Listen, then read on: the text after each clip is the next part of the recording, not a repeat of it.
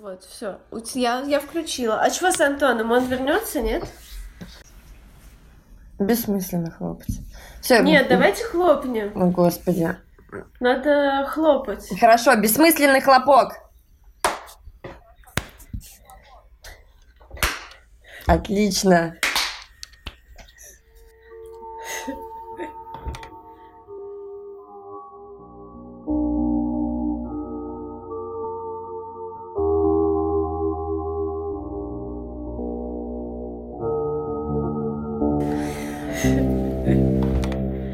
Всем привет, доброе утро, 8:59, убийство на подкасте Уродченко. Здесь у нас очень много людей, здесь есть Тони, здесь есть Лиза, здесь есть Варя и здесь есть гость. Лиза, прекращай двигать, пожалуйста, Христа ради, просто посиди молча, не жуя и не двигая. Вот, у нас есть прекрасный гость, и пусть, пожалуйста, он сам себя представит, а мы будем понимать хоть как к нему обращаться. Здорово, Антон. Да, вот теперь на сегодня в подкасте два Антона. В общем, да, меня зовут Антон, и я юрист, который занимается вопросами авторского права, медиа и СМИ, если так можно коротко сказать. Человек, который до недавних пор работал в ТАССе, потому что потом меня подруга позвала в другую компанию, где были чуть-чуть другие условия, пока что я нахожусь там. Но мое тассовское прошлое, я надеюсь, похоже, юридическое будущее в сфере интеллектуалки еще продолжится. Вот, поэтому я сегодня пришел с вами поговорить как раз-таки на тему авторского права в фотографии, в современной, в том числе в России. Немножечко, может быть, зарубежку затронем, если вам будет интересно, и если я буду знать те конкретные направления, которые вы хотите ответить. Вот.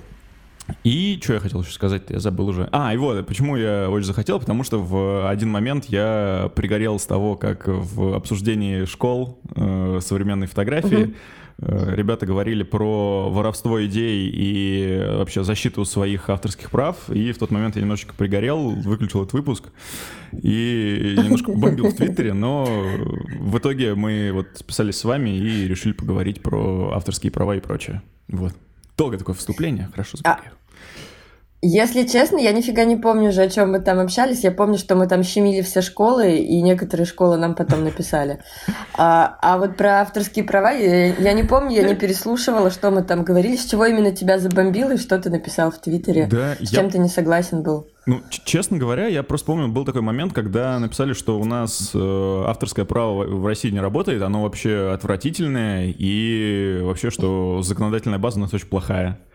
Я честно скажу, потому что последние, с 2017 года, получается уже 4 года, как я в этом более-менее варюсь, я изучал нашу четвертую часть, и там ее пока магистратуру заканчивал, и пока работал, и вот в тот момент я такой, ребят, у нас реально хорошая четвертая часть ГК, которая как раз Гражданского кодекса, который отвечает за все это авторское наше право, за регуляцию, за защиту, за то, как вы можете навешать люлей людям, которые что-то у вас сперли.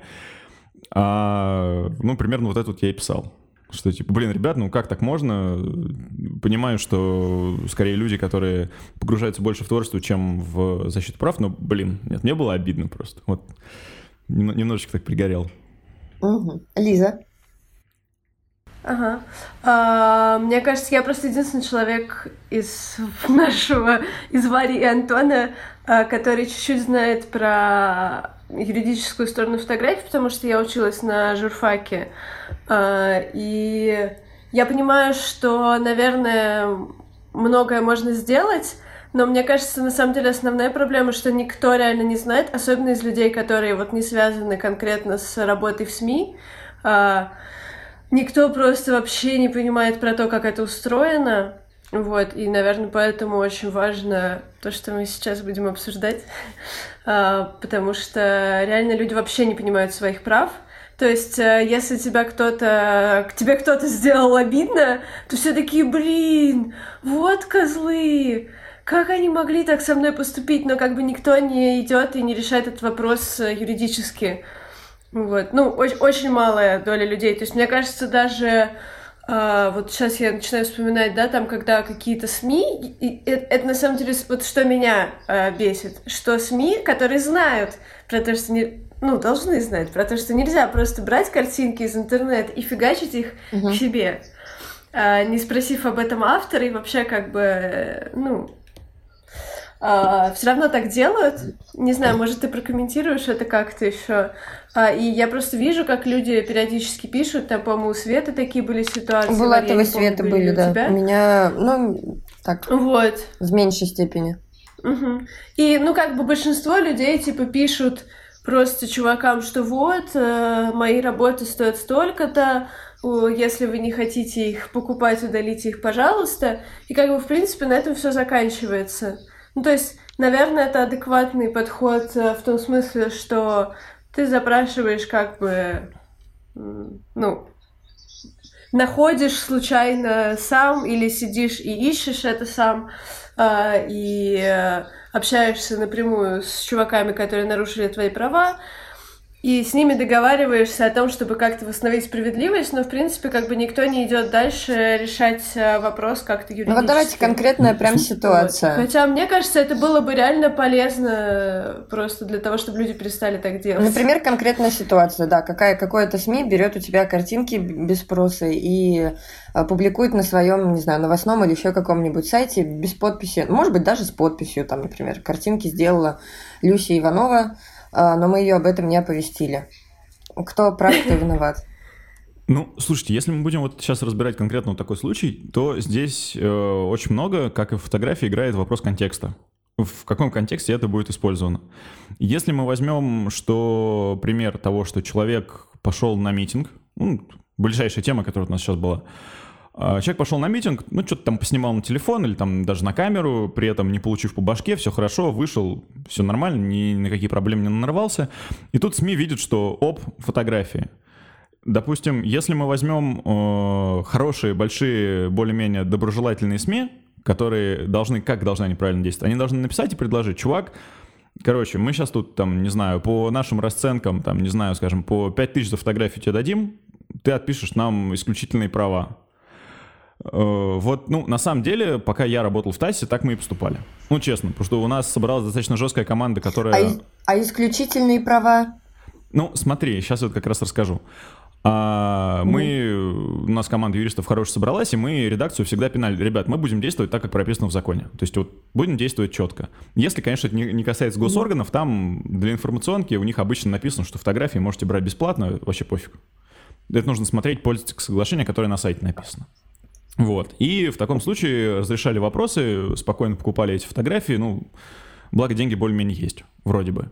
Вот, сейчас за последние 2 месяца вроде ничего не поменялось, команда осталась та же, и принципы у людей тоже вряд ли изменились, поэтому все так же продолжается. Если мы возьмем чуть менее богатые СМИ, то в большинстве своем они попросят, если хорошо действуют, то они напишут и попросят, чувак, можно мы используем твои фотографии? Денег нет, но мы тебя подпишем. По закону это тоже допускается, потому что по закону у нас есть возможность использовать изображение без выплаты авторского отчисления. В том случае это если там образовательные, информационные, персональные цели. Это если очень грубо говорить. Соответственно, СМИ по-хорошему для информационных целей могут брать фотографии у других людей бесплатно. Это не очень хорошо, но в таком случае их могут брать абсолютно все СМИ, там, не знаю, кто угодно практически. Но, опять же, такая практика у нас иногда складывается, но если смотреть, то, как я уже говорил, смотреть из контекста. Если это относится к конкретно этому событию, то окей, хорошо, здесь закон, скорее всего, будет на стороне СМИ и на стороне тех, кто взял, там, подписал и сделал это все максимально чистенько.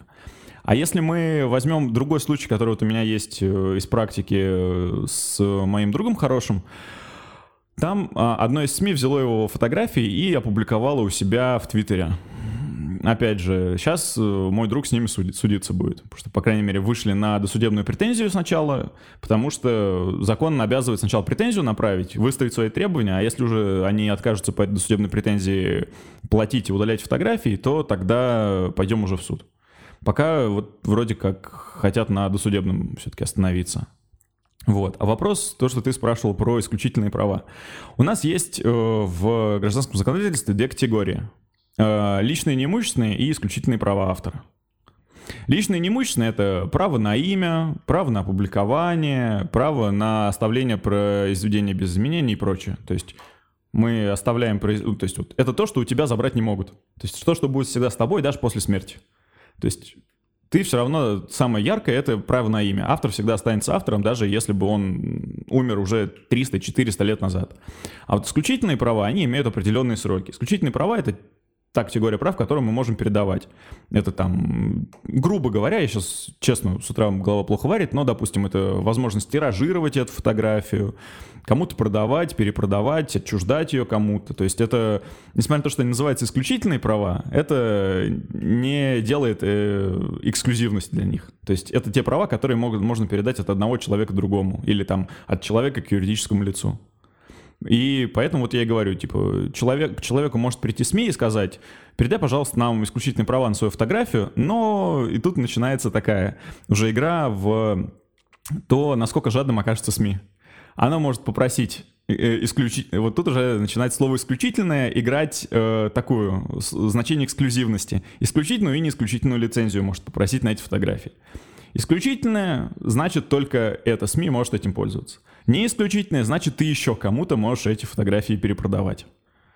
Поэтому я даже вспоминаю, у меня был забавный случай, когда мы только с друзьями с моими учились.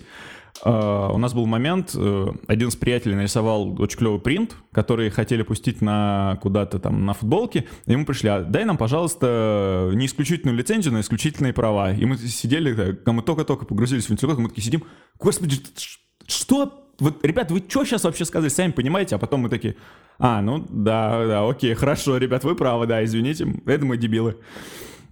Вот, ну, грубо говоря, вот примерно так можно действовать, если СМИ добросовестны. Да, они могут, если вот прям коротко говорить, да, они могут прийти и взять фотографию бесплатно, поставив просто подпись, но только если это будет вот прям жестко в контексте конкретного мероприятия.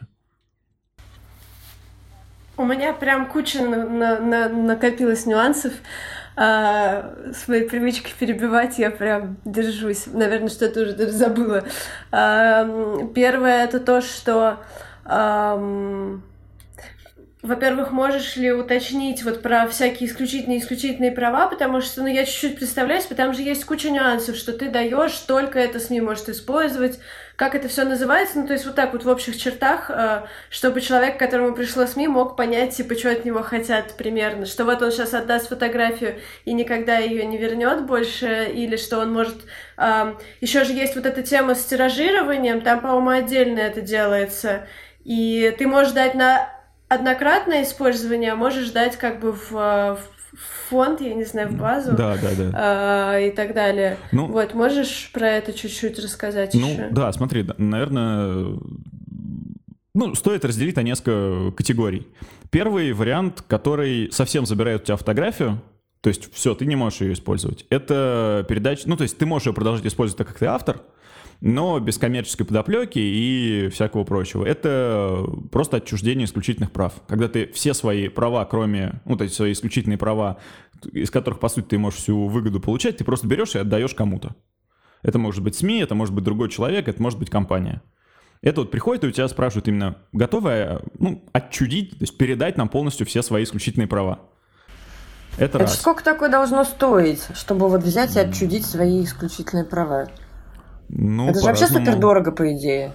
Вопрос конкретной фотографии и ее ценности. То есть, допустим, какие-то репортажные снимки могут не очень дорого стоить. Какие-то конкретные прям вот арт-штуки, которые ты собираешь сделать исключительно.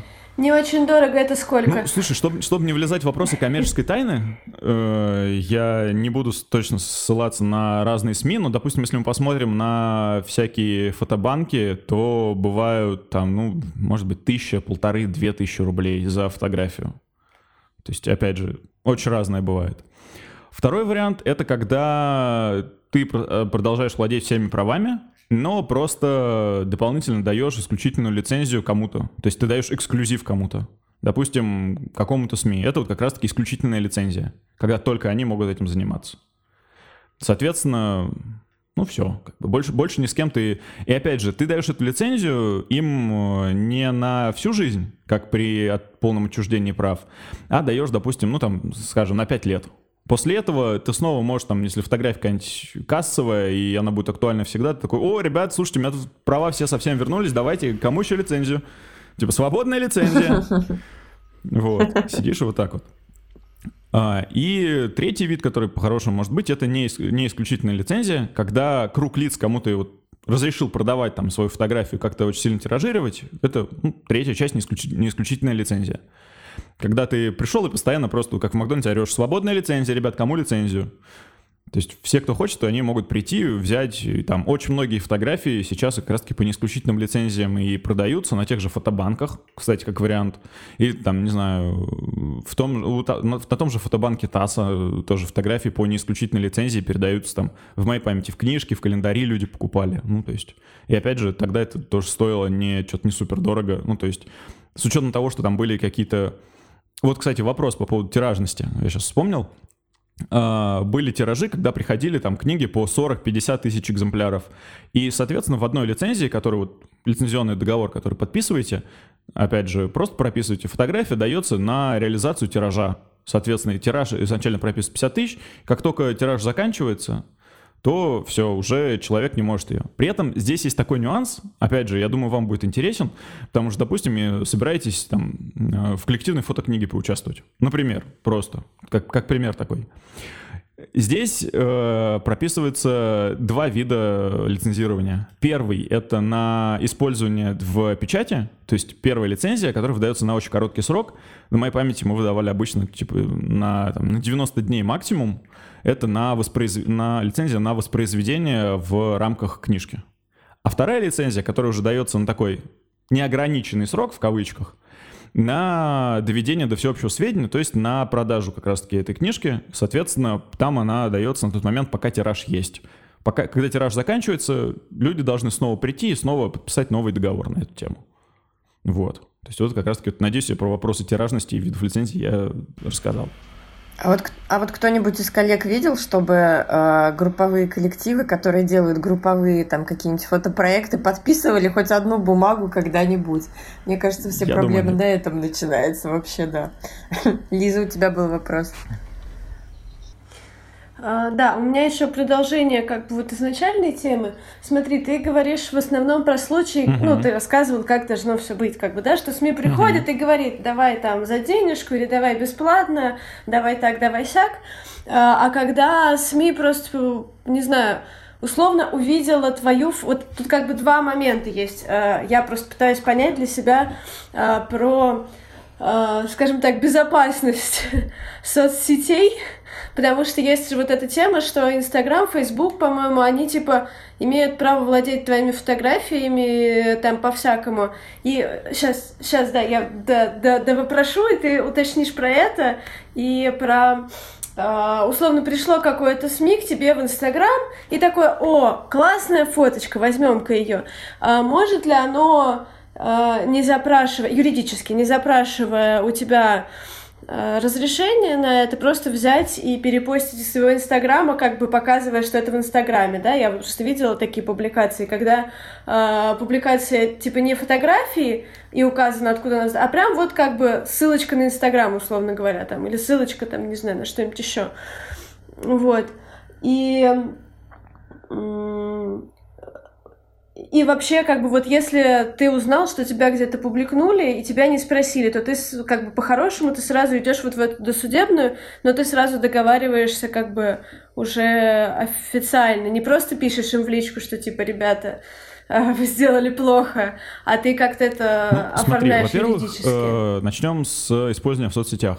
Пункт первый — это то, что у соцсетей есть пользовательское соглашение. У каждой оно свое. По-хорошему, его все-таки нужно прочитать. Но если прям коротко говорить, то внутри соцсетей, по сути, к сожалению, мы в них вступаем и добровольно даем разрешение соцсетям и пользователям на некоммерческой основе, в некоммерческих целях, я подчеркиваю, в некоммерческих целях использовать эту фотографию. Реклама не подпадает под некоммерческие цели. У меня было такое. Поэтому, типа, перепощивать твою фотографию с твоей подписью без твоего разрешения можно. Ну, типа, это, даже если это делает большое СМИ, но если они просто вот взяли, не знаю, в Твиттере средствами ретвита это сделали, в Инстаграме просто там фотографию с подписью, то как бы да, это не страшно. Ну, честно, ну, то есть вот пользовательское соглашение, на которое мы сами подписываемся. Ну, там тоже есть функция перепоста. Ну, вот в Инстаграме оно кривое как-то сделано, но я просто... В Твиттере оно сделано просто лучше. Ну, окей, ладно. Там в том же Фейсбуке оно тоже сделано лучше. Но, типа, если сделали репост, то вообще без проблем.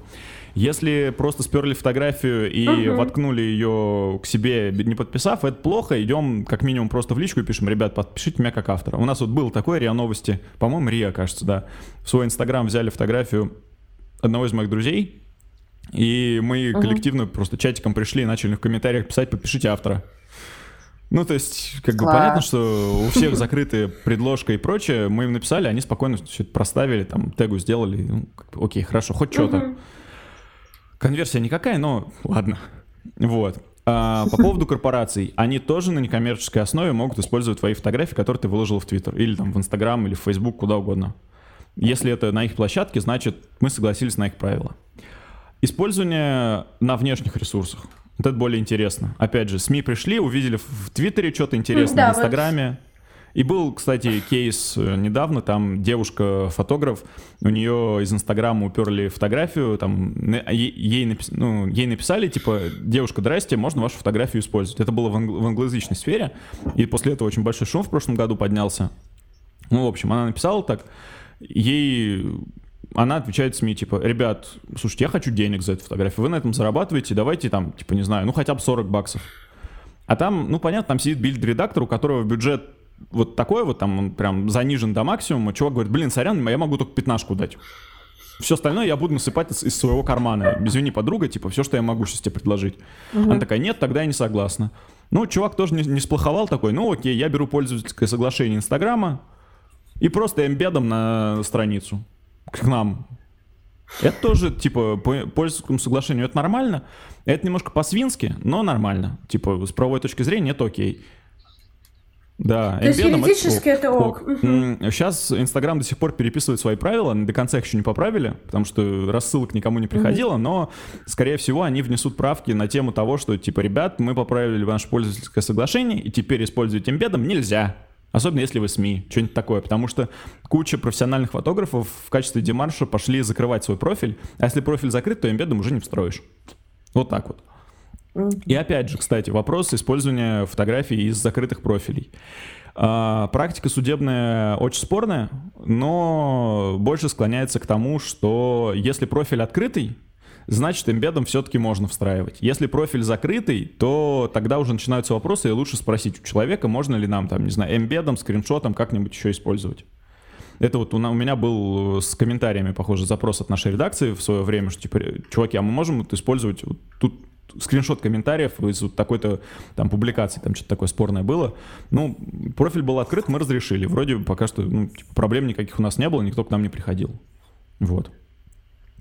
Лиза, сейчас, секундочку, а можно для наших слушателей коротенько и по-простому расшифровку слова «эмбед»? «Эмбед» — это встраивание. Это когда мы ссылку берем из Инстаграма и в код страницы сайта вставляем, и там появляется такая красивенькая нарисованная плашечка, либо там твиты, там несколько твитов в подборке, это как Трампа же когда сейчас заблокировали, сейчас появилась очень смешная штука, что все его эти твиты, которые эмбедом были встроены, они тоже потерлись.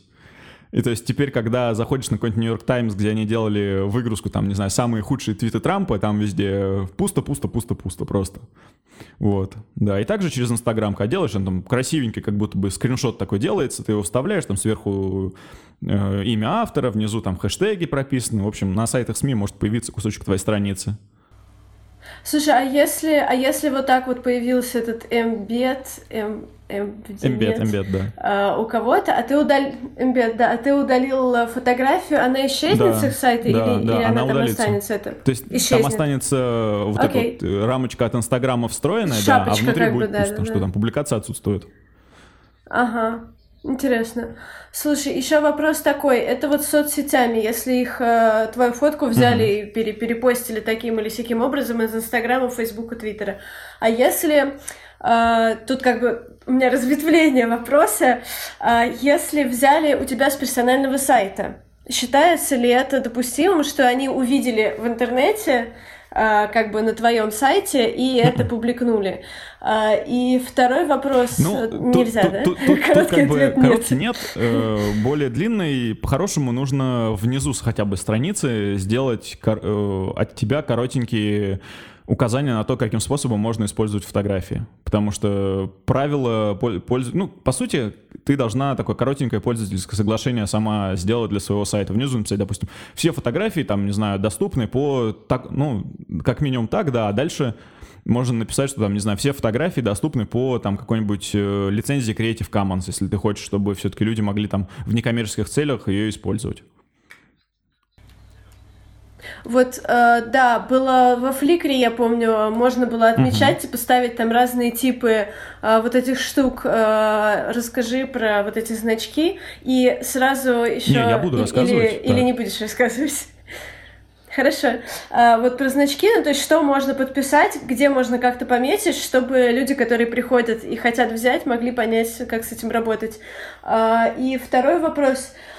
Если я опубликовал... Для меня просто это актуально, не знаю, наверное, остальные в курсе про это. Я просто всегда затрудняюсь, типа, часто ты подаешь на конкурсы или на публикацию, и там требование, чтобы это не было опубликовано в интернете. И вот для меня это всегда такой, типа, ступор. Так, если я это выложила в свой Инстаграм, могу ли я отправить это этому изданию или в этот конкурс? Ну, как бы, и это вопрос того, узнают они об этом или нет, или это, ну, как бы, на самом деле не считается. Или если я опубликовала, допустим, свой проект на своем сайте, вот, и потом его послала куда-то, где вот такие требования считаются, или это уже публикацией, или, ну, как бы, опубликовано в интернете. Для меня эта формулировка очень абстрактная.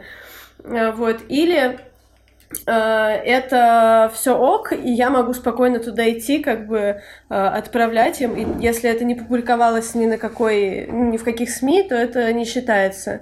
Вот. Или, условно, если я не знала о том, что какое-то СМИ опубликовало, ну, слушай, это как бы не мои проблемы. Вопрос как раз-таки вот этих вот странных критериев для конкурсов о том, что не публиковалось ранее, он тут скорее, не знаю, какой-нибудь там типа этический и соревновательный, в духе того, что никто не мог у тебя, допустим, подсмотреть эту клевую идею, что она совсем твоя и прочее.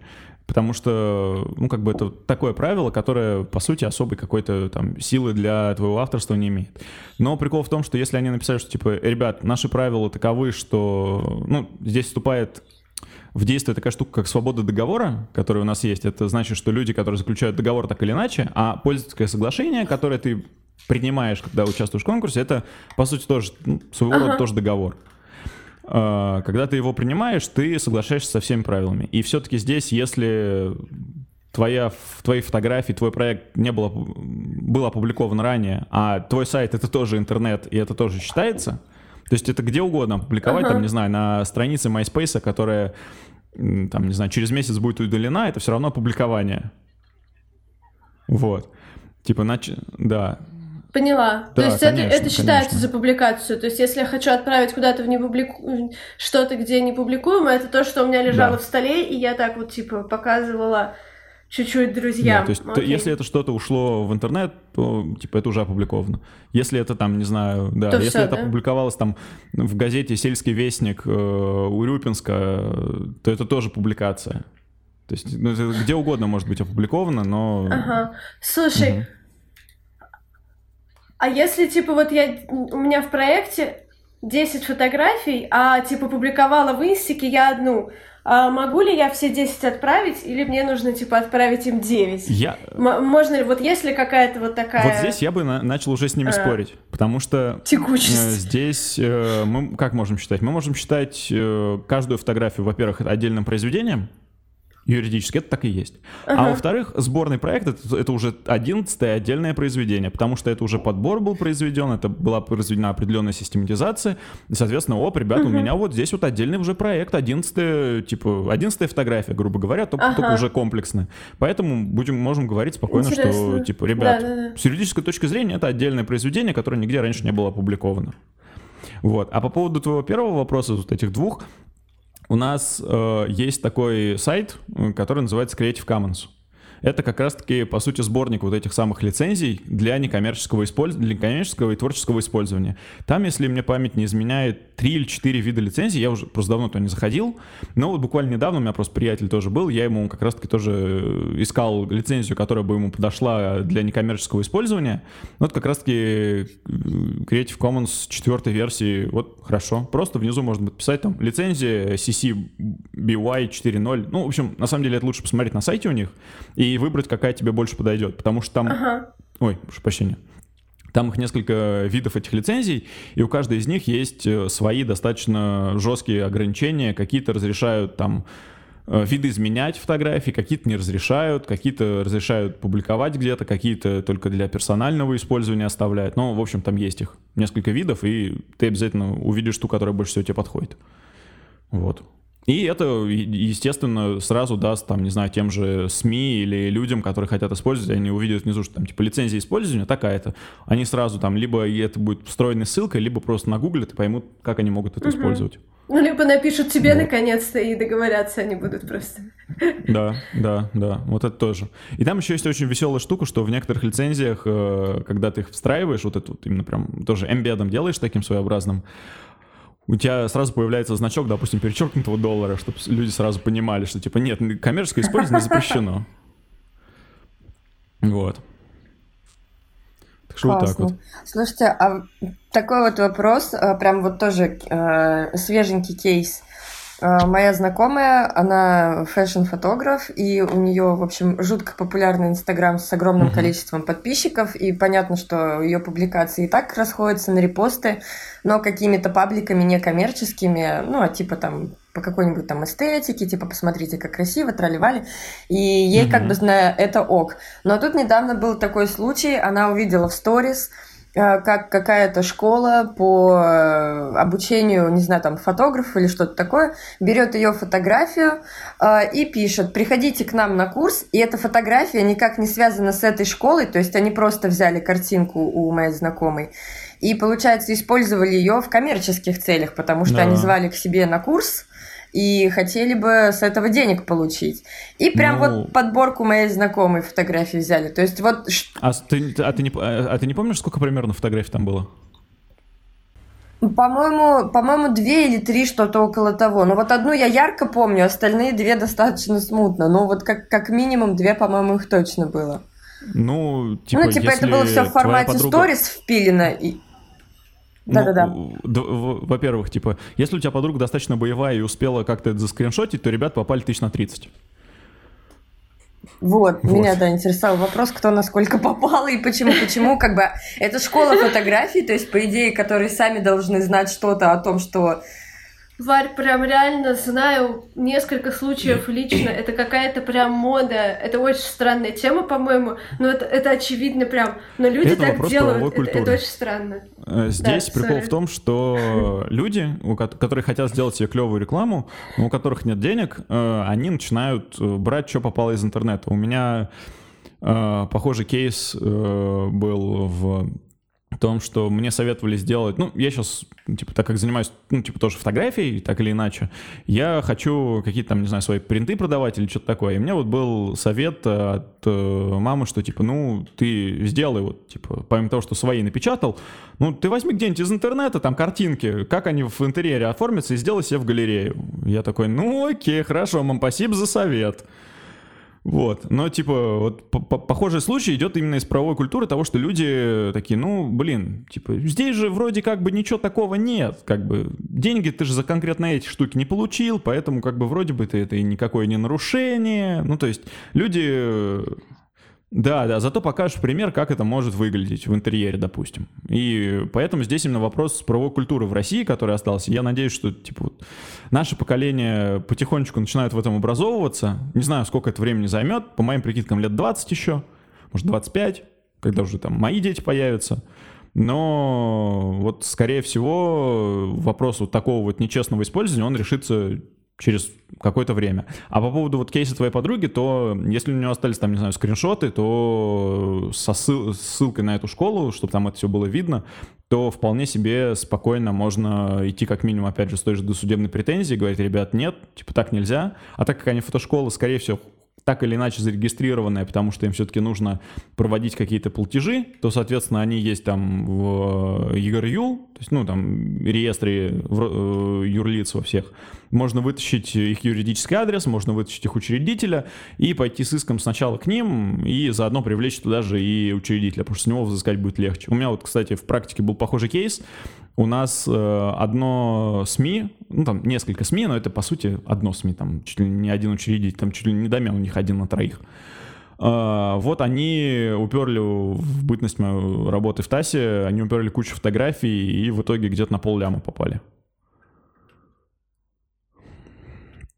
Ну и вот как раз случай был похожий, то, что вот у меня сейчас у приятеля, друга моего, тоже вот так взяли фотографии в Твиттер к себе одно издание, и также вот с ним там другой юрист этим занимается, потому что, типа, я немножко от этого устал, я не очень хочу этим заниматься, но, типа, тоже там на 40-50 тысяч ребята попали. Я продолжаю бомбардировку вопросами про то, кто когда кто-то что-то спер. Так вот, если вот ты просто сейчас сказал, что у них есть там юридическая какая-то, как это называется, ну они юрлицо, да. А если спер конкретный человек, который юрлицом не является, вот у меня очень давно.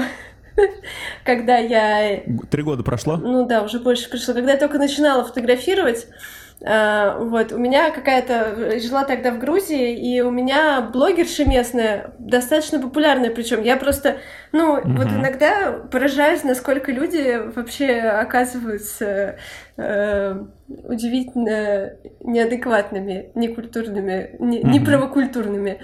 Достаточно популярная тбилисская блогерша в Инстаграме просто взяла мои фотографии и запостила себе без подписи, без всего. Я ей написала, типа, дорогуша, как бы мои фотки, я просто на нее была подписана, как бы.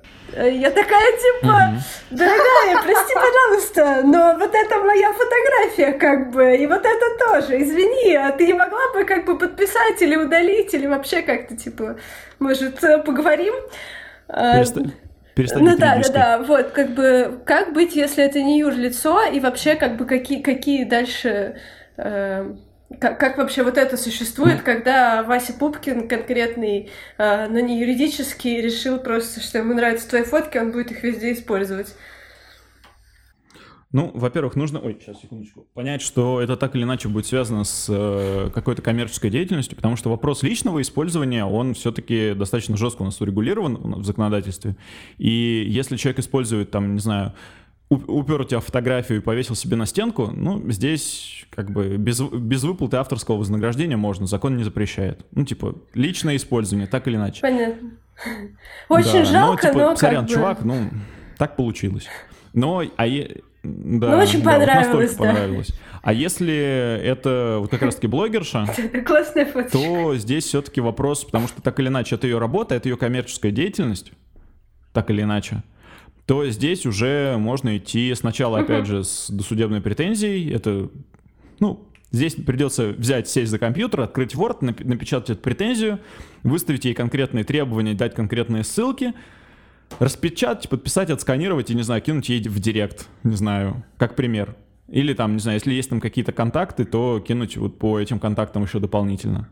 Если ты знаешь, где этот человек живет, еще можно и письмецом ему заказным кинуть. Если никакой реакции не происходит, то идем в суд, даем ссылки, просим суд сделать запрос туда, где у нас дадут конкретную информацию, кто это такой. То есть в данном случае это нужно будет там типа через Инстаграм идти, через Фейсбук идти, ну либо если есть какие-то левые каналы, не столь официальные, для того, чтобы выяснить, кто этот человек такой, потому что, ну, такие тоже вещи... Возможно, в теории, я, конечно, не призываю, но если есть иная возможность выяснить, кто это такой и где он живет, и его желательно адрес регистрации и фактический адрес, то можно просто пойти и после того, как не ответили тебе на эту претензию, сразу в суд, там, не знаю, так как это будет денег немного, там, не знаю, с какого-то районного суда начать. Вот. Слушай, а тогда вопрос, где начинается коммерческая блогерша, ну, как бы... А есть ли какое-то вообще по блогерам определение? Если она публикует рекламу, то все. Публикует рекламу. А, то есть поняла. Ну, там у нее идут коммерческие заказы. А если человек не публикует рекламу, то здесь уже будет вопрос споров конкретно. Ну, то есть, если он публикует рекламу, понятно, что он получает с этого аккаунта деньги. Если он не получает впрямую явно с этого аккаунта деньги, то тогда уже нужно будет это вопрос доказывания в суде. То есть, тебе нужно будет это доказать. Что чувак... Ну, здесь уже вероятность идет... А если, например, это просто, типа, ну вот она не получает рекламу, но просто так она может публиковать, типа, ей очень понравилось, а она может без подписи просто вставить в свой Инстаграм? Нет, без подписи не может. Тогда начинает работать у нас уже и внутреннее, опять же, пользовательское соглашение, в котором, опять же, прописано, что, типа, ребят, вы обязаны указывать автора произведения. Здесь уже... Да. Но если будут но на стенку повесить можно. Да, грубо говоря, да, нужно будет внизу на рамочке подписать. Либо если будут спрашивать, ты обязан, ну, как бы, закон презюмирует, что ты честно будешь отвечать, что автор — это такой-то человек. Вот, а не ты. Вот. А по поводу в соцсетях, ну, те же страйки, как минимум, и дальше уже, опять же, работа с тем, что, типа, ребят, нарушено мое право, там уже пойдут какие-нибудь категории морального вреда и прочего, но, опять же, это нужно будет тоже все доказывать. Ну, это как, там, не знаю, в делах о чести и достоинстве, в которых приходилось много доказывать, что мы не редиски и мы никого не задели.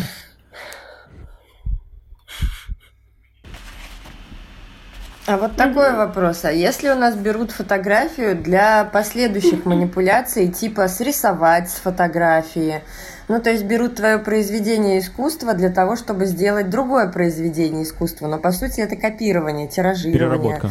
Но уже переработка, вот, да, то есть другим методом.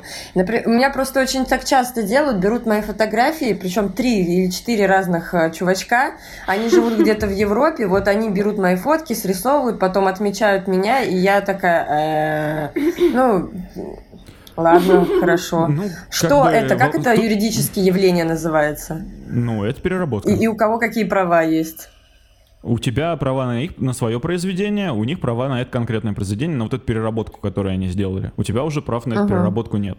Но при этом, если они хотят использовать, здесь вот самое явное, это... И самый явный пример, который может приводить, это, там, не знаю, с переводом произведения с одного языка на другой.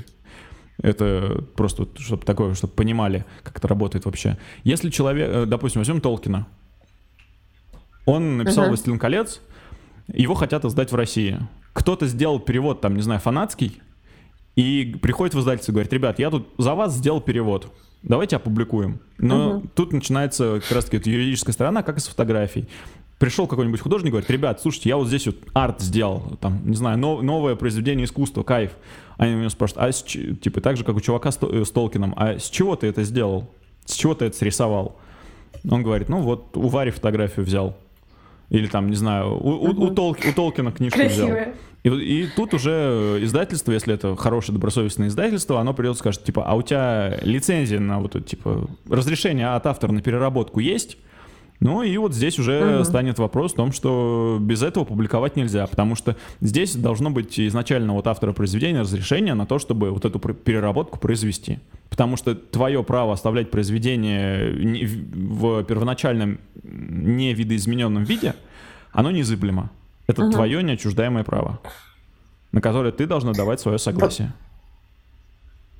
Получается, что необходимо на публикацию, а вот вообще они по-хорошему должны у меня об этом спросить до публикации, типа, здравствуйте, Варя, можно взять вашу фотографию на переработку? По-хорошему они должны... И ты можешь в данный момент, так они находятся, во-первых, в другой юрисдикции европейской, ты можешь через страйки Инстаграма за копирайт спокойненько их немножко пошугать.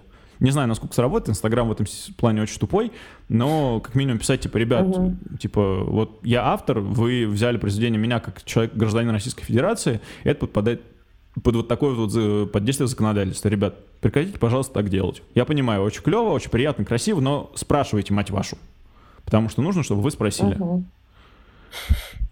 Ну, получается, что не только мы безграмотные, но, видимо, и ребята все безграмотные. Во всем мире. Во всем мире. Да. Worldwide. Да, ну тут как бы вопрос в том, что где-то за это государство чуть жестче даст по шапке, а где-то и государство, как у нас, немножечко подзабило на это, и остается вопрос в том, что типа только в частном порядке можно это как-то порешать. К сожалению. Угу. Ну что я... У так. меня очень внезапный вопрос. Просто заговорили про не Россию. Были какие-то, появились законы про типа использование лиц, вот это все, ну что нельзя фоткать людей на улицу. На улице, насколько реально это да, GDPR, вот это европейское законодательство, как? Которое, ну, вот сейчас очень не хочется наврать, я помню, что GDPR точно распространяется на Европу, а в Штатах, по-моему, все-таки они сделали свое, но, честно, не хочу врать. Угу. Скажу, буду говорить о том, что GDPR точно есть в Европе. Ну, да. И здесь вопрос немножко в другом. Здесь не то, что нельзя фотографировать людей. Вот, кстати, тут сейчас мы заодно перейдем к моей любимой 152-й статье нашего российского законодательства. Но, короче, в Европе ты можешь все так же фотографировать людей, но публиковать без их разрешения ты не можешь. Прикол в том, что у них это действует гораздо жестче, и все сайты, и все юрли, и вообще, ну, все, у кого есть хоть какой-то интернет, там, соцсети, сайты, СМИ и прочих, кто работает на территории Европы, обязали это делать вот прям в жестком порядке, и они прям приходят и спрашивают, у тебя разрешение есть? Типа, бумажку покажешь мне, тогда можем. Нет, мы тебя заблокируем нахрен. То есть... Там достаточно жестко, поэтому многим людям, которые стрит снимают, стало чуть потяжелее, но люди выкручиваются, делают так, чтобы лицо не очень понимали. Плюс в Европе сейчас и Штатах, особенно во Франции, самое такое последнее, что появилось, это запрет на публикацию лиц силовиков. У нас с этим поступили гораздо проще, нашим просто выдали черные забрала. В Европе пока оставляют прозрачные. Вот. Но, типа, да, вот во Франции был последний прям жесткий такой бугурт у всех фотографов и вообще людей. Типа, ребят, что за фигня, почему мы не можем, типа, стражи правопорядка публиковать? Ну, им сказали, ребят, это для защиты их, типа, ну, конечно, чтобы их не кибербулили и прочее. Потому что это как у нас сейчас есть, что я, на самом деле, очень сильно порицаю, это вот каналы, которые открываются в телеге, где с одной стороны сливают данные силовиков и людей, которые поддерживают, там, не знаю, власть, а с другой стороны есть другой канал, который также сливает данные протестующих. Ну, типа, ребят, это делать нельзя, это как минимум свински, как максимум это закон о защите персональных данных нарушает. И по-хорошему, ну, типа, с этим нужно очень сильно бороться. Потому что как бы не были жесткие там действия определенных людей в определенных ситуациях, но это делать нельзя. Вот так вот сливать, публиковать данные нет. Типа, не-не-не. Вот. Слушай, а что ты думаешь про... Был же проект в Беларуси с этим, когда распознавание силовиков с видео, что-то такое. Ну... Да-да-да. Ну, это такой, типа, арт-проект был или что-то такое, то есть... Слушай, честно, я про него не слышал. Это физически. Честно, я про такое не слышал. Я слышал только про те случаи, когда просто там все персональные данные, все это сливали. Ну, типа, понятно, что люди это будут делать. Ну, это да. Ну, типа, если это... Короче говоря, здесь вопрос этики начинает работать. Если это не повредит человеку физически или морально, там, типа не сдвинет его психику в нехорошую сторону, ну окей, пусть это будет тоже артом. Ну типа, почему нет, если это поспособствует чему-то хорошему, а не тому, что человека найдут и побьют. Типа вот в таком плане, да, окей. Ну да. Вот. А как раз-таки, что я хотел вернуться к нашему, это очень частый вопрос по поводу, где можно, где нельзя фотографировать. Нельзя фотографировать только на режимных объектах. Режимные объекты — это там, не знаю, военные части, это ядерные объекты и прочее. То, куда ты не можешь попасть без пропуска. Все остальные места, где у тебя не нужен пропуск, чтобы туда попасть, снимай не хочу. Любой охранник, который придет и скажет, что нельзя снимать, ну, все уже знают, что он идет нафиг. Это там, не знаю, на тех же вокзалах постоянно происходит. И второй, вот из-за этого, то, что часто появляется, и то, что часто приходится объяснять людям в интернетах, о том, что я могу фотографировать кого хочу и где хочу. Если ты попал в мой кадр, я могу тебя оставить, я могу это снимать. Статья 152.1 Гражданского кодекса запрещает мне только публиковать изображение с тобой без твоего разрешения. И то, если я публикую, у тебя остается право прийти и сказать «удали». Тогда да, тогда я должен удалить. Если не сделаю так, то как бы человек может пойти в суд на меня за этим. Но как бы вопрос только в этом. И опять же, здесь начнется вопрос доказывания, постоянных споров и тяжб на тему того, что а являешься ли ты центральным объектом в этой фотографии. То есть понятно, что если вот мы сделаем фотографию, вот как мы сейчас сидим здесь вчетвером, то каждый из нас будет, по сути, ну, все мы четыре являемся центральным объектом изображения, потому что, ну, типа, эта фотография будет про нас. А если мы сделаем фотографию, там, не знаю, на улице, на площади, где 400 человек собрались, ну, понятное дело, что нет. Ну, это явские прям крайности. А если мы возьмем фотографию, где мы фотографируем пейзаж, и там проходит человек, какой-нибудь ситискейп, и там человек вбегает в кадр, тогда это останется в вопросе доказывания, но я бы даже на стороне суда вставал и сказал, что человек не является здесь центральным изображением. Он маленький, его здесь не видно практически, поэтому, типа, ребят, ну, отстаньте.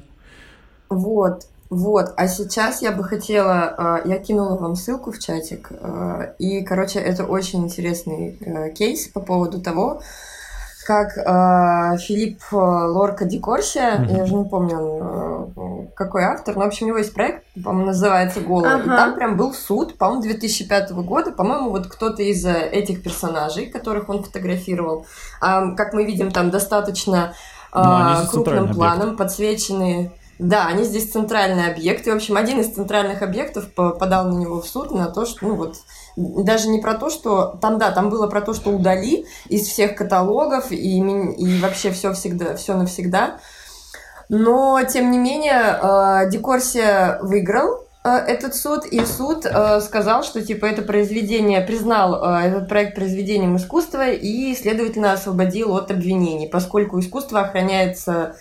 свободы слова там, в соответствии к первой поправке Конституции США. Короче, трали-вали-дили-дили, и это очень интересно. Ну, получается, что здесь, с одной стороны, все как на ладони, то есть это прям даже не стрит уже фотография, а охота за человеком. Ну, такое ощущение, что здесь вообще снимал он с какого-нибудь, каким-нибудь телевиком, и явно он наблюдал. Да, явно он наблюдал за этим. Так было, там вспышка стояла, типа что-то такое. Ну, здесь вот, но здесь, получается, суд берет вот эту сторону. Да, твое мнение интересно. Ну, во-первых, у нас разные системы права в США и в Европе и у нас. То есть у нас Европа континентальная система права, это когда у нас есть кодифицированные акты, то есть у нас есть сборники законов. В Штатах же судебная система работает по-другому. Там, помимо того, что есть, конечно, сборники законов, у них есть кодексы, но все правосудие строится на прецедентах. То есть на конкретных случаях было такое или нет. И уже от этого суд начинает плясать, а какое решение мы примем. Соответственно, в данном случае, скорее всего, из-за отсутствия конкретного случая похожего, который был бы до этого, это, скорее всего, был первый прецедент. Дальше суд уже рассматривал на свое усмотрение, на основании как раз-таки оставшихся законов, того, что типа вот, ребят, знаете, на самом деле здесь как бы это все-таки цельное произведение в том, что здесь, допустим, я не знаю, сколько там фотографий, ну, скажем, 50. И он такой, типа, суд говорит, что, типа, ребят, ну, как бы здесь сборник из 50 изображений. Вы здесь не центральный объект. То есть вы конкретно не центральный. В целом, ребят, это произведение искусства, вот оно такое. Поэтому, знаете, ну, будь я судьей американской системы права, я бы так решил.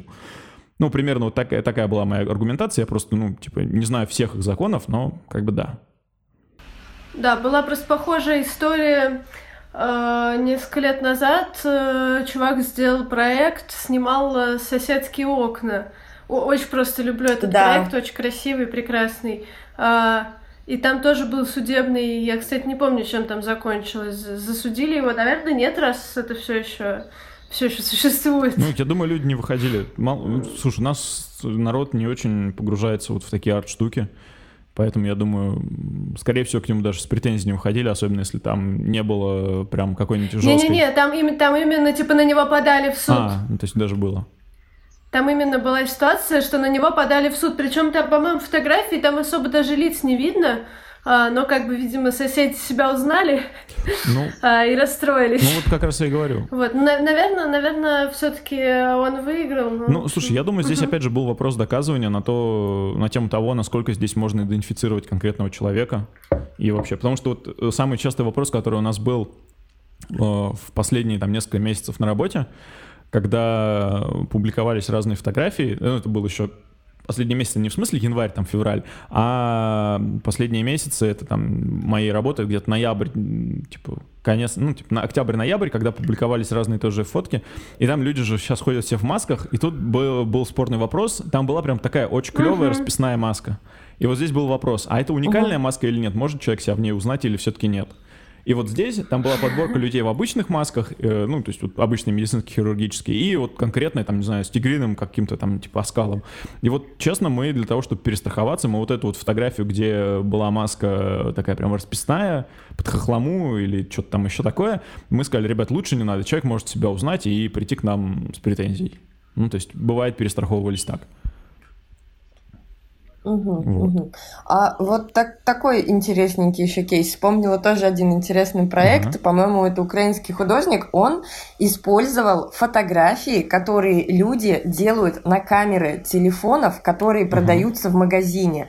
Ну, то есть, вот они юзают телефоны, чтобы попробовать камеру, берут, там, снимают себя, а потом, например, удаляют, то есть, забывают удалить эти фотографии. Что делает этот художник?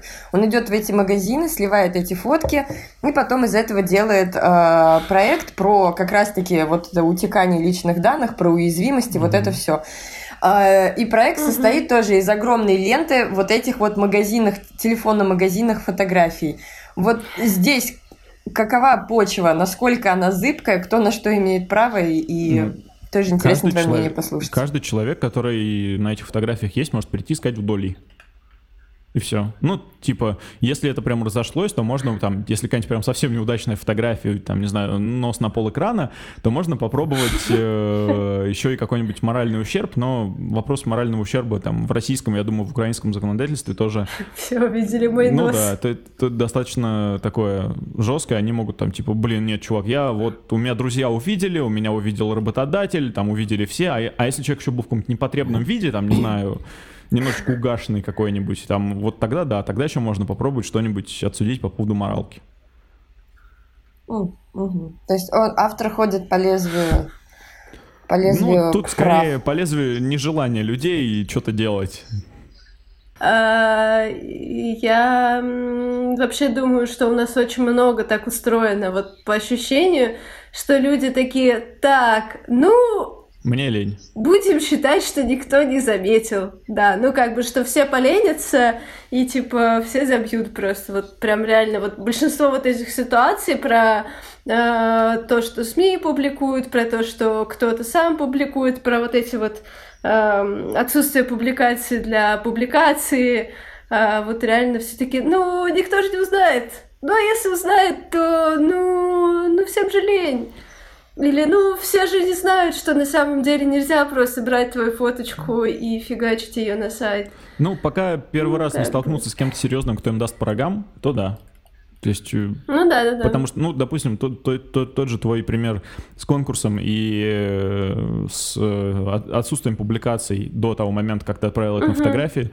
Ну, вот я думаю, если человек там подастся на какой-нибудь, там, не знаю, Лейка Оскар Барнак Эвордс, то, я думаю, здесь перестрахуешься несколько раз, чтобы не пролететь. Или на какой-нибудь ВПП. Хотя нет, ВПП там уже опубликованные фотографии.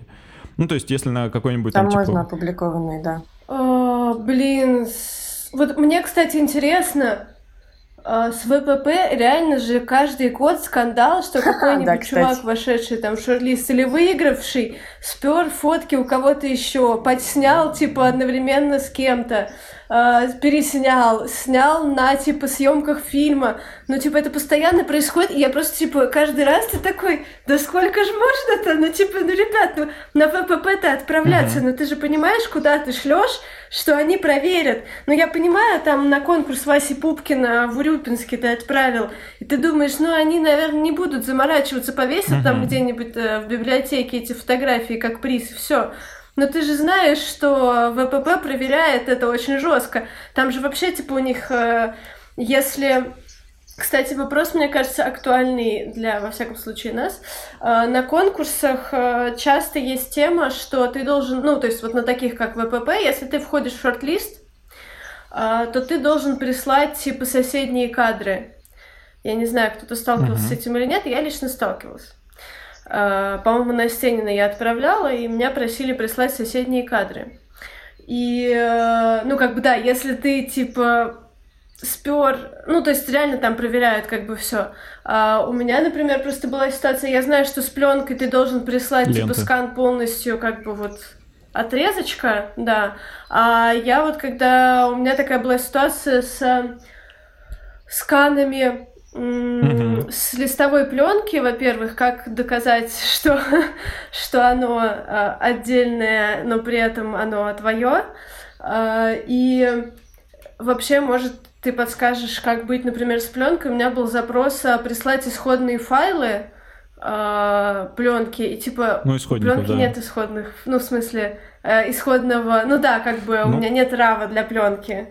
Вот ну, как слушай, с этим, какие здесь, по большей части, знаешь, вопрос тупости организаторов в этом, может быть, и немножечко вопрос этики. Ну, типа, если мы возьмем листовую пленку, то для подтверждения авторства, я думаю, будет достаточно, помимо того, что скинуть им какой-нибудь просто не отретушированный файл без какой-нибудь, ну, типа, просто быстрая прогонка на сканере, и плюс, там, не знаю, фотографию себя с этим листом в руках. Ну, то есть, потому что листовая пленка, ну, все-таки 4x5, ну, так или иначе, тебе нужно... Ну, это единственное подтверждение, которое может быть, потому что если мы возьмем подтверждение публикации там на сайте, то это всегда скриншот и ссылка. Ну, то есть, здесь то же самое. Фотография и как бы еще одна фотография. А если мы возьмем вопрос с исходными файлами, то, опять же, я думаю, это можно просто сделать этот контактный лист и просто его сбросить. Ну, то есть в моем понимании, потому что я с такими штуками, честно, не сталкивался, но я бы как подтверждение действительно контактный лист просто использовал, тем более, что его сейчас можно на планшетном сканере сделать, и будет нормально. Ну, то есть... Ну да, потому что, собственно, там же вопрос в том, не делал ли ты каких-то дорисовочек, не ретушировал ли ты ничего и так далее. Я думаю, контактного листа будет достаточно. Это же, ну, типа, всегда же раньше контактный лист использовался как средство для подтверждения. Ну, тем более, оно всегда, допустим, если возьмем вот эту вот знаменитую книжку магнумовскую с контакт-листами, по сути, это просто вырезка из их архивов. Ну, здесь то же самое. Тоже вырезка из твоего архива. Вот. По-моему, я вот сейчас на все вопросы ответил, ничего не забыл. Я теперь всем задаю один и тот же вопрос. Автор — это кто? В каком плане? Вот с юридической теперь давай. Подожди, сейчас, у нас очень много всякой рефлексии.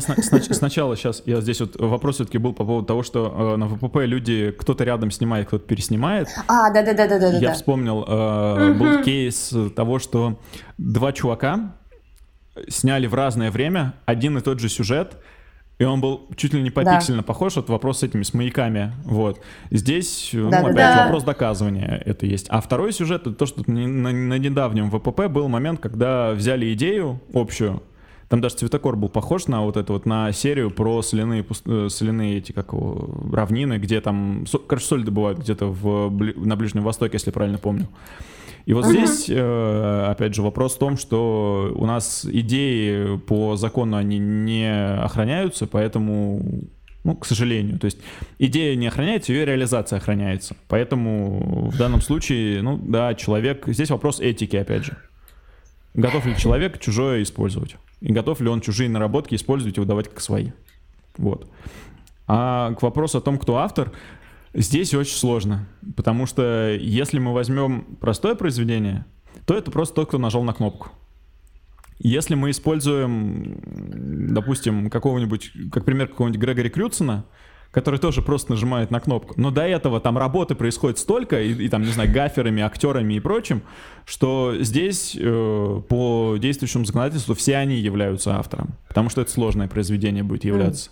Человек просто нажал на кнопочку. Это как в кино, когда оператор тоже является автором, но при этом авторские права на вот, обязанность указать их в титрах и на всем актерском составе, и на режиссерах, на продюсерах, на всех, кто так или иначе оказал возможность к выходу этого произведения, способствовал.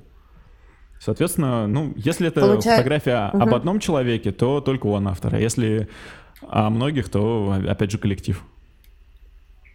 Если это коллектив, соответственно, то только коллектив решает, куда мы отправляем эту фотографию, на какие конкурсы, кто сколько с нее денег получает. Каждый в своей части, здесь это тоже должно быть какое-то коллективное решение. Да, каждый за свою часть имеет право решить. У меня очень частный вопрос. Можно? Личный практически. Ну, собственно, у меня библиотека так. Вот сейчас, ну, у меня коллекция фотокниг, Варя, прекрасная прическа, вот, и как бы я решила сделать это открытой библиотекой. Проблема в том, что сейчас, во-первых, ну, коронавирус, вот, и все это хочется делать более безопасно, а во-вторых, ну, мы тут обсуждали про, типа, то, что в Москве, в Питере хоть какой-то доступ есть к телу фотографии, а вот если ты живешь где-нибудь не здесь, то начинаются проблемы, ну, просто ничего нету. И насколько, как я могла бы сделать более доступным фотокниги? Ну, то есть, если я... Как я могу их выложить, чтобы не нарушить авторские права, но люди могли посмотреть как-то это? Ну, по-хорошему, это написать всем издателям, потому что у каждой книжки есть издатель. Допустим, там, не знаю, тот же Ташен. И написать: ребят, знаете, я вот здесь для некоммерческого проекта хочу оцифровать ее. Сделать ее в PDF-ку, обязательно указать на то, что ее никто не сможет скачать, никто не сможет ее как-то по-другому использовать, люди смогут ее только посмотреть. И, может быть, они, конечно, разрешат. Но, скорее всего, нет. Но, опять же, если мы сейчас берем вопрос действительной ситуации и того, как это будет использоваться, это то, за счет чего существуют многие пиратские сайты, это вопрос некоммерческого образовательного использования. По-хорошему, просто с указанием авторства и ссылкой на них, ты можешь, ну, опять же, сделав так, что эту книгу 100% никто не утащит, а это сделать очень тяжело на самом деле. Только в таком случае ты сможешь сделать выгрузку на тему того, что типа вот, ребят, да, здесь тогда можно будет все-таки как-то посмотреть. А если я сделаю видеолисталку, да, ну вот как мы свои книжки там снимаем, как я листаю, если я вот так вот сниму видео и выложу в Инстаграм там ТВ, условно, в принципе, говоря, можно. Называется. Ну, то есть здесь, опять же... Это законно, да, вообще? Ну, то есть это будет просто образовательная штука, которая не несет за собой какой-то коммерческой штуки, несмотря на то, что это будет на неограниченный круг лиц протиражировано, но по-хорошему это не будет как такового нарушения, потому что это как с многими... Ну, мы можем просто это как обзор сделать. То есть сказать, вот, знаете, у меня написать просто в описании и в этом, что это обзор такой-то фотокниги. И помимо того, что ты просто ее листаешь, снабдить это все комментариями. Потому что если есть комментарии, значит, это уже новое произведение, значит, здесь нет нацеленности на то, что ты просто хотела показать книжку, полистать ее перед людьми, а ты хотела ее обозреть. Вот тогда с этим будет попроще. Блин, все так сложно. Очень хочется просто сделать... Да. Более доступными знания какие-то для людей, которые не могут физически это получить, но при этом не хочется нарушать права библиотека онлайн, на которой выкладываются статьи научные, в том числе там даже была статья, по-моему, не хочу ошибиться, но, по-моему, Стивена Шора на тему вот этих уровней фотографий, кажется, там было, или слоев фотографий, не помню точно, по-моему, слоев. И вот там как раз-таки ее можно в свободном доступе получить на английском, без переработки, но, опять же, с кучей оговорок, что это вот некоммерческое использование. И, скорее всего, там все-таки был запрос к Шору, я думаю, который сказал, ну, типа, это мой научный труд, окей, потому что все остальные книжки... Ну, просто одно дело, да, когда ты конкретно Шора издателя там, типа, спрашиваешь, а другое дело... Просто, ну, даже не то, что издатель, во-первых, издателя, а во-вторых, ну, типа, если бы у меня была одна книжка, я бы, конечно, написала, позвонила и спросила, но когда это книжный шкаф, то это уже становится немного... Но по-хорошему, конечно, лучше всего это спросить, и тогда риск будет минимален. Либо ответят, что типа нет, либо ответят, ну да, окей. Но самое простое — это, конечно, сделать офлайн-библиотеку, которая... Да. Ну, офлайн-то она есть, как бы, да. Тут я просто вот именно про вопрос, потому что пишут люди, как бы, которые живут не в Москве, а там где-то, где действительно нету возможности вообще никак с этим... Ну, я понимаю. В общем, контактировать, а это, по-моему, супер важно, и Ну, собственно, моя цель-то как бы, да, сделать более доступным, потому что фотокниги — это такая штука, да, совершенно небюджетная и вообще, типа, очень недоступная, при этом очень хочется, чтобы это развивалось. Ну, да. И вообще, если есть возможность сделать это, скажем, я бы посоветовал снять ее в какие-нибудь, типа, 60 FPS, потом просто в 2 раза замедлить, не, даже в 2,5 раза замедлить, и просто наложить туда свой голос сверху, чтобы это было как обзор. Ну, то есть такой, как, знаешь, записать. И вот как вариант обзора книги это будет. И просто можно там, не знаю, обзор — это ок. Ну, то есть обзор, да, — это ок, это никого не обидит. Как минимум никого не обидит, а как максимум это будет способ защититься от претензий правообладателя. И ты будешь говорить: «Здравствуйте, сегодня мы обозреваем книжку вот такого-то автора». Ну, кстати... Вот, да, на самом деле это смешно, но очередную у книжку, меня, да, знакомые Миша и Маша Павловские, это питерские фотографы, они примерно так и сделали. Угу. Ну, то есть, на, да, то ли, по-моему, у Миши на странице они выкладывали как раз-таки во время карантина, типа, карантинные чтения, они там вот сидели, также рассматривали книжки и просто разговаривали про то, что вот это за книга, почему она, как она была сделана. Ну, то есть такой бэкграунд про нее рассказывать, параллельно потихонечку листая фотографии. То есть это такой более монументальный, конечно, контент получается, его делать чуть сложнее, но тут и как бы и вопросов от правообладателей будет поменьше. Ну, мне кажется, здесь и вопросов, да, поменьше, плюс еще и для самой аудитории, кому ты это транслируешь, это более интересный контент, чем просто сидеть, да, смотреть листалку. Ну, это понятно. Поэтому, да, здесь придется, да, наверное, тебе поработать, и, возможно, ну, это даже хорошо. Не, если есть возможность сделать листалку вот такую вот, то это ну... уже очень-очень очень плюс. Потому что как бы я-то задавалась вопросом, насколько даже такое допустимо, то есть не будет ли такое... проблемой для кого-то. Нет, такое обозрение вполне себе нормально. Правообладателей. Без вопросов. Антон, а ты тоже занимаешься какой-то деятельностью фотографической? Потому что мы про тебя ничего, к сожалению, не знаем, как про автора. Ну да, ну то есть я не то чтобы какой-то там большой знаменитый автор или что-то такое, но немножко снимаю, то есть до... Ну, слушайте, в сравнении со мной вы в арт-тусовку погружены гораздо глубже, чем я. То есть вы, у вас какие-то проекты такие более, не знаю, я не знаю, ну, типа, они более художественные. То есть если взять меня, то я там, не знаю, такой краткий биографический экскурс. Года с 13-го я снимал концерты, занимался концертной фотографией. Потом побегал по студенческим СМИ, поснимал немножечко спорт. Параллельно с этим, сидя у своего очень хорошего друга в студии в том же институте, где я учился праву, вот у него студия до сих пор там есть.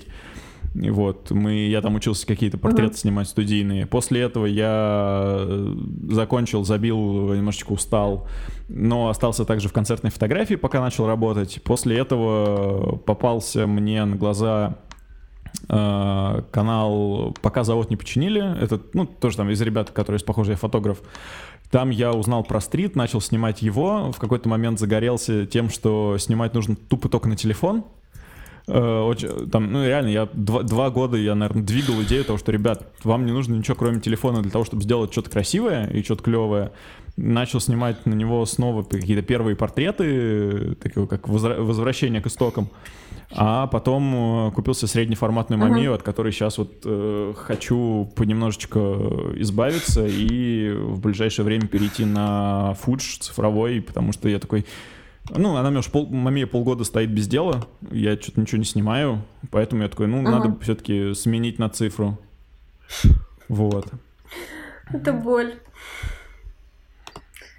У меня просто все мои Мамии стоят уже больше, чем полгода без дела. Я на них ничего не снимаю. Я как раз тоже думаю, нужно ли избавляться, или это еще не знаю. Обстоятельства так складываются, что все-таки нужно ее передать кому-нибудь в хорошие руки, и вроде как есть люди, кто не против. А какая у тебя Мамия? А сейчас РБшка 67-я. Я вот недавно себе РБшку 67-ю купила. Я хотела просто РЗшку, а купила РБшку, но, в принципе, я довольна все равно осталась. Но она тоже стоит, и я не снимаю. Совет. Я просто ее купила, я даже не расчехляла. Отдай ее на обслуживание, и там надо бы все, я думаю, пересмазать заново, потому что у меня был момент, когда я в минус 20 полез снимать, и у меня, короче, прикол в том, что у меня объектив, который там стоит, у меня этот 127 миллиметров секер НБ, это типа самое первое поколение, которое было, и он вообще не рассчитан на минусовые температуры, и у него начались моменты того, что на 1/400 он практически не отрабатывал, то есть ты нажимаешь, а он ждет 10 секунд, прежде чем все-таки хлопнуть вот эту 1/400, но ничего, модель выдержала, молодец. Вот, о чем я говорил? Да, а сейчас я ушел в какую-то такую, я насмотрелся Шора, как его там, Надав Кандер, кого еще, из российского Федора Савинцева, там, прочих ребят, которые Дэдпан снимают, и там, типа, познакомился с ребятами, кто в Док-Док-Доке учится, вот как раз с Андреем Барышниковым, который в фотографику пошел сейчас учиться. И пошел по пути чего-то такого немножечко дэдпанообразного, то есть такой немножечко документ, как, опять же, насмотревшись на Федора Савинцева, я подчеркнул для себя такую прям интересную мысль о том, что он говорит, типа, я снимаю не чистую документалистику, не чистый арт, я снимаю арт с документальным подходом. То есть не выстраиваешь что-то такое, а... Ну, это сейчас, да. Да, и я такой, типа, вот это примерно то, что я всегда и думал о фотографии. Ну, то есть вот я вот через какое-то время понял, такой, блин, ну вот он выразил то, что я всегда считал, что вот это и есть фотография. Что-то красивое, но куда ты особо не вмешиваешься. И я такой, ну вот примерно так я и хочу снимать. Ну и есть у меня какая-то нездоровая тяга к мостам и этим, как это слово называется, и ТЭЦ. Вот их я тоже много снимаю. В смысле, нездоровая тяга снимать, да, или нездоровая тяга... Не, просто снимать. Да? Ну, то есть, я когда снимал портреты, я постоянно такой, так, все, пошли снимать под мост. Ну, а почему под мост? Ну, потому что там свет хороший всегда. Ну, там свет хороший, да, конечно. Да. И ты такой, меня еще немножечко в этом... любое время суток. Да, меня там в чате немножечко еще тролли, мы из-под моста немножко троллили. Что я там сижу. Но, блин, там хороший свет, приятно, мне это клево.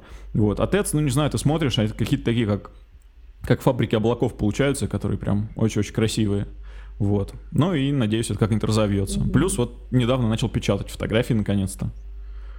Вот. Тоже очень-очень приятно. Это вот такая очень-очень, ну, не супер дорогая, но приятная замена того, чтобы снимать на пленку, потому что у тебя в руках появляется вот это что-то вещественное, что ты можешь подержать, повесить, подарить, и это очень клево. И на удивление фотографии даже с того же айфона в 30x40 очень хорошо смотрятся. Да. Слушай, у меня на выставке была фотография с айфона, что-то там типа 2x3 метра, вообще супер смотрелось. Ну, да, я знаю. Ну, тут же, я помню, с кем-то я обсуждал эту тему. Прикол в том, что фотографию 2x3 метра ты не будешь смотреть вплотную. Ты отойдешь, чтобы ее увидеть. Нет, там как раз вплотную было. Да? Да. Понятно. Ну, там помещение небольшое, но просто появляется очень интересный эффект такой, типа, живописный. И вообще непонятно уже, он типа замыливает пиксели, специально, и непонятно, типа, это вообще фотография или что за изображение, да-да-да. Слушай, я на самом деле вот какое-то время от вот этого того, что он в тяжелых условиях вот так акварелил, я прям кайфовал, то есть я такой, блин, я специально увеличивал ее, специально шумодава накидывал, чтобы вот он прям акварелить начал, это очень многие картинки, которые у меня есть, мне прям очень нравятся из этого, вот. Ну, как-то такое. Но, не знаю, каких-то больших мыслей о себе как авторе у меня нет. Я просто человек с камерой.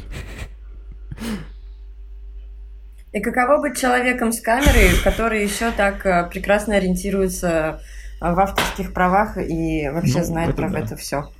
Не было ли у тебя идеи какой-нибудь пойти там в ту же самую, не знаю, док-док-док или фотографику, какой-нибудь курс лекции отчитать, чтобы как-то юридически подковывать и воспитывать наше поколение, а не чтобы своих детей и так далее? Я бы с удовольствием, но я пока что я ограничиваюсь там походами к друзьям в подкасты. Вот у меня там летом был в Питере, меня друзья позвали к себе, мы там с ними сели в студии, записались.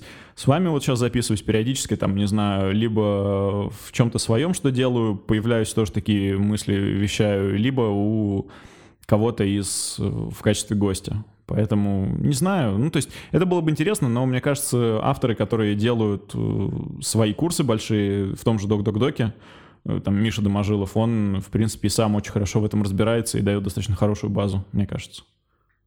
Ну и опять же, просто я вот, к сожалению, я вот оперирую так, ну, то есть конкретными именами, потому что, ну, я просто его знаю, я с ним общался тоже для одного выпуска подкаста, который так и не вышел, но, ну, потому что что-то меня накрыло, и я ничего не домонтировал, потому что у меня выпусков 8 или 10, наверное, с лета лежит, но меня прям очень сильно крыло последние полгода, и было вообще не до этого. А так, ну, типа, если кто-то из школ готов, чтобы у них кто-то сел и прочитал лекцию по правам, то я всегда с удовольствием, всегда за, что в онлайн, что в офлайн формате, с учетом того, что пока что все работают удаленно, а если надо, можно и доехать. Угу. Вот. Угу. Ну, классно, мы тогда тебя порекомендуем. Ну, просто да, я помню, что даже в той же самой фотографике у нас был курс фотограф и СМИ, ну, про взаимодействие. И да, там что-то там Настя Головенченко вела тут курс, она работала в «Медузе», еще в каких-то куче СМИ. Короче, у нее, ну, такой очень опытный человек. И здесь же еще все от лектора зависит. Она прям безумно интересно рассказывала с кучей всяких тоже кейсов. И поэтому от нее я запомнила вот это словосочетание про там отчуждение, про исключительность, про эксклюзивность.